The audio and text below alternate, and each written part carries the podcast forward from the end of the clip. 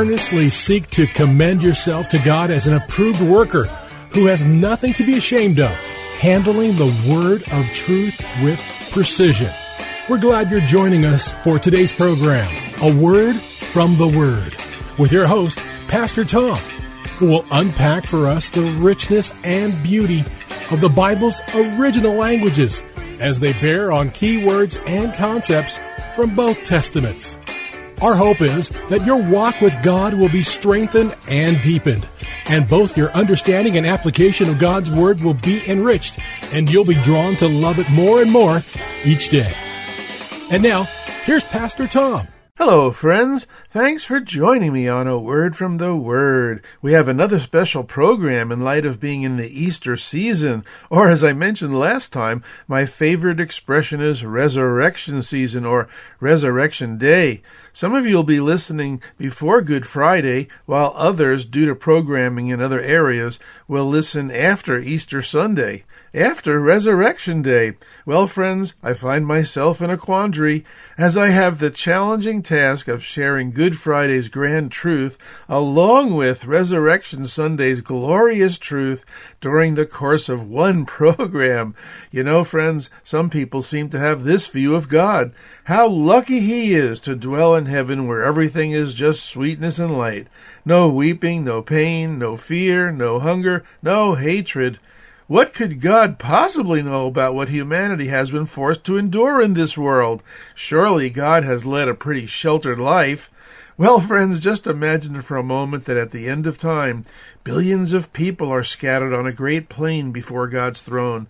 Some of the group up front actually talk heatedly, not with cringing shame, but with belligerence. How can God judge us? One man said. What does he know about suffering? snapped a woman. She then jerked back a sleeve to reveal a tattooed number from a Nazi concentration camp. We endured terror, beatings, torture, and death. From another group, a black man lowered his collar. What about this? he demanded, showing an ugly rope burn. Lynched for no crime except being black. We suffocated in slave ships, were wrenched from loved ones, toiled till death gave release.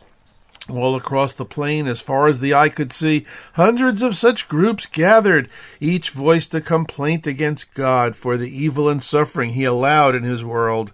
How lucky God was to live up in heaven, where there was no weeping, no pain, no fear, no hunger, no hatred. For what did God know about what human beings had been forced to endure down here in this world?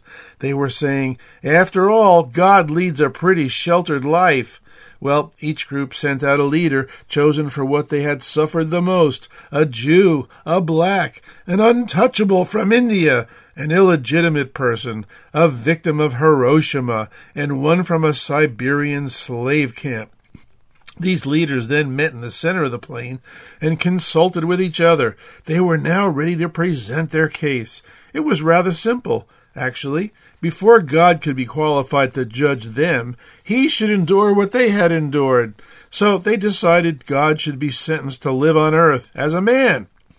But because he was God, they imposed certain safeguards to be sure he could not use his divine powers to help himself, such as being born a Jew, have the legitimacy of his birth doubted, so no one would know who his real father is, have him champion a cause so just but so radical that it brings down upon him the hate, condemnation, and efforts of every major traditional and established religious authority to eliminate him. Have him try to describe what no human has ever seen, tasted, heard, or smelled. Let him try to communicate God to people. Have him betrayed by his dearest friend have him indicted on false charges, tried before a prejudiced jury, and convicted by a cowardly judge. Have him experience terrible loneliness and be completely abandoned by every living thing. Have him tortured and then let him die and have him die the most humiliating death alongside common thieves.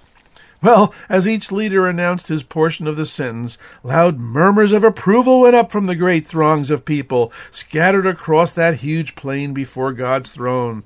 When the last one had finished pronouncing his sentence, there was a long silence. No one uttered another word. No one moved. Because all of a sudden they all realized God had already served his sentence. Friends, God loved the world so much that he didn't send an angel. God loved the world so much that he didn't send a committee. God loved the world so much that he did send his only Son, Jesus. God the Son became human and lived among us. Friends, we sometimes initially think of God the way those groups did, who stood before his throne and concluded that God leads a pretty sheltered life, you know, way out there, way up there, so to speak. And there's a word for that perception in theology. It's transcendence. That's just a fancy word for God being far above us in many ways, seemingly distant from us. Ever feel like that? But, friends, if this is the only way we perceive God, we've left out an important piece of the puzzle, the other half of the story, the other side of the coin, if you will. Our theology would be incomplete unless we also perceive God's immanence. This is our other fancy theological word for today. It means, for our context, very near or present with us. So, friends, the Christian view of God is that the transcendent God became very near or present with us in Jesus Christ. And why Jesus is called the God man through the lens of the birth, life, ministry, death, resurrection, and ascension of Jesus, we learn that God has not led a pretty sheltered life.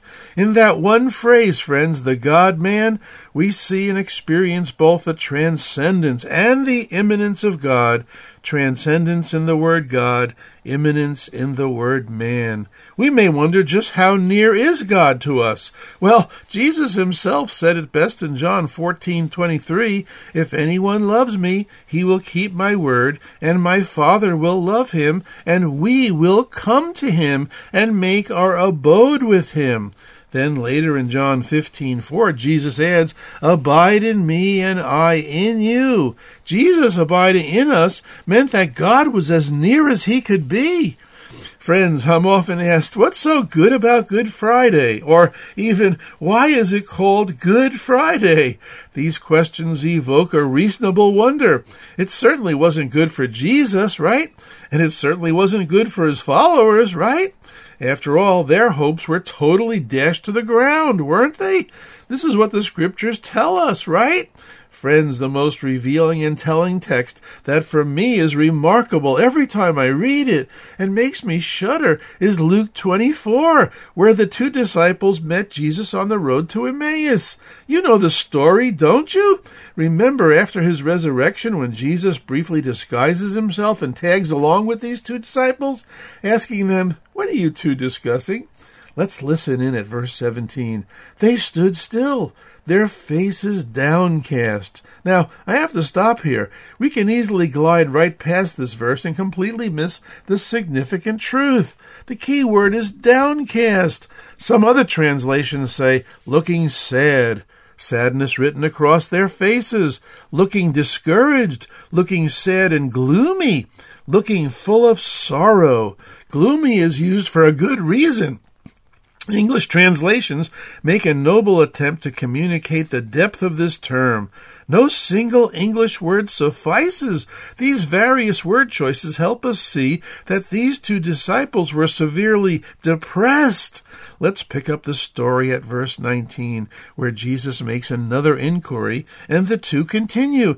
About Jesus of Nazareth. He was a prophet, powerful in word and deed before God and all the people. The chief priests and our rulers handed him over to be sentenced to death, and they crucified him. But we had hoped that he was the one who was going to redeem Israel. Did you hear that, friends? Let's reread that as if we were them. But we had hoped that he was the one who was going to redeem Israel. Can you hear their doom and gloom? Can you hear their depression speaking? Can you feel their hopes dashed to the ground? Aren't they telling us that the crucifixion ended it all for them? That the crucifixion was final? The crucifixion stole all their hopes for the kingdom of God to finally dawn upon Israel. The crucifixion destroyed the notion that this really was their Messiah. After all, their Messiah, their hope was executed we can almost side with them, can't we? And conclude with them that the path of the Messiah had been detoured. It turned out to be a failed mission, a grandiose scheme gone bad, a good plan that went awry. It was just a messianic delusion on the part of a first century teacher, sage and revolutionary, with a Messiah complex that came to a sad and sudden end. After all, let's face it, friends, the skeptics and every liberal scholar out there level these very arguments against Christianity and the Bible and attack the very core of its beliefs. The mainstream media even chime in by continually interviewing these liberal scholars as though they had the last word. But by carefully scrutinizing the scriptures from Genesis to Revelation, we discover that the path of the Messiah was part of a blueprint laid out before the foundation of the world. Revelation 13:8 tells us, "All inhabitants of the earth will worship the beast, all whose names have not been written in the Lamb's book of life, the lamb who was slain from the foundation of the world." Acts 2:22 through 24 say, Fellow Israelites, listen to this. Jesus of Nazareth was a man accredited by God to you by miracles, wonders, and signs which God did among you through him, as you yourselves know. This man was handed over to you by God's deliberate plan and foreknowledge, and you, with the help of wicked men, put him to death by nailing him to a cross. But God raised him from the dead, freeing him from the agony of death, because it was impossible for death to keep its hold on him. It turned out that Jesus' disciples subsequently understood numerous Hebrew scriptures to be pointing to or predicting their Messiah's death and resurrection like Acts 2 25 through 36. Peter quotes Psalm 16, Acts 3 18 through 23. He quotes Deuteronomy 18, Acts 2 29 through 35. Philip quotes Isaiah 53. Acts 13, 23 through 41. The Apostle Paul quotes Psalm 2 and Psalm 16, Isaiah 55, and Habakkuk 1. This is further confirmed by 1 Corinthians 15, where Paul draws from an obvious earlier church tradition already established. In the opening verses, he declares, now I make known to you, brethren, the gospel which I preached to you, which also you received, in which you stand. For I delivered to you as of first importance what I also received, that Christ died for our sins according to the Scriptures. And remember, this is a reference to the Old Testament Scriptures, that he was buried, and that he was raised on the third day according to the Scriptures. Paul later adds, And if Christ has not been raised, your faith is worthless. You're still in your sins. If we've only hoped in Christ in this life, we are of all men most to be pitied. Friends, around 1930, a Russian communist leader, Nikolai Bukharin, journeyed from Moscow to Kiev. His mission was to address a large assembly on the subject of atheism. For one solid hour, Bukharin aimed his atheistic heavy artillery at Christianity, firing both barrels, arguments and ridicule. Finally, his tirade ended. Surveying the audience's faces, it appeared people's faith was smoldering in ashes. He proudly demanded, Are there any questions? To his surprise, one man stood up and asked to speak. He then walked forward, stepped up to the platform, and stood beside Bukharin, the communist. The assembly was silent, breathless. This man also surveyed the crowd, gazing to the right and left. Suddenly he burst out with an ancient Orthodox Christian greeting Christ is risen! The assembly sprung to their feet, their response sounding like an avalanche. He is risen indeed! Friends, being Greek, I know what that Orthodox greeting was in its original language. Christos anesti, meaning Christ is risen. And the standard reply is anesti alethos, meaning literally risen indeed, but understood as he is risen indeed. Friends, after World War II, D. William Sangster, a prominent evangelical Methodist minister in Britain, spearheaded a spiritual renewal movement. But in 1968, he contracted a disease that progressively paralyzed his body, eventually his vocal cords. On the Easter before he died, with great pain, he scribbled a note to his daughter with the few fingers that could still move. It said, How terrible to wake up on Easter and have no voice to shout, He is risen! Far worse, to have a voice and not want to shout! Matthew 28, 1 through 15 records one of the resurrection accounts. The opening verses tell us, After the Sabbath at dawn on the first day of the week, Mary Magdalene and the other Mary went to look at the tomb there was a violent earthquake, for an angel of the Lord came down from heaven and, going to the tomb, rolled back the stone and sat on it. His appearance was like lightning, and his clothes were white as snow. The guards were so afraid of him that they shook and became like dead men. The angel said to the women, Do not be afraid, for I know that you are looking for Jesus, who was crucified. He is not here, he has risen. Christos anesti just as he said. Come and see the place where he lay. Then go quickly and tell his disciples, He has risen from the dead and is going ahead of you into Galilee. There you will see him. Now I have told you. Matthew's account is important because it's the only gospel that records the first conspiracy theory, the alternate theory as to what happened to Jesus' physical body. In Matthew 28 11 through 15, we read, The guards went into the city and reported to the chief priests everything that had happened. When the chief priests met with the elders and devised a plan, they gave the soldiers a large sum of money, telling them, You are to say, His disciples came during the night and stole him away while we were asleep. If this report gets to the governor, we'll satisfy him and get you out of trouble. So the soldiers took the money and did as they were instructed, and this story has been widely circulated among the Jews to this very day. And friends, to this very day, in our time in history, alternate theories about what became of Jesus' body abound. It's a field day for the skeptics and critics who come out of the woodwork during this season and spout their so-called intelligent recreations of what happened. Do you know that there are some 17 theories now that have arisen to explain away the bodily resurrection of Jesus? Some of these are the legend theory. The resurrection accounts were actually legends that cropped up years after the time of Christ. The wrong tomb theory. After the angel told the women, He is not here, see the place where they laid him, probably pointed to the tomb next door. But the women fled in fear. The hallucination theory. Jesus' disciples only thought he saw him, but they were actually hallucinating. The stolen body theories. The disciples themselves, or the Jewish or Roman authorities, stole his body. The popular swoon theory. Jesus didn't actually die on the cross, just fainted from exhaustion and blood loss. The coolness and dampness of the tomb revived him the Passover plot theory that Jesus thought he was the Messiah and plotted a detailed plan to concoct his resurrection.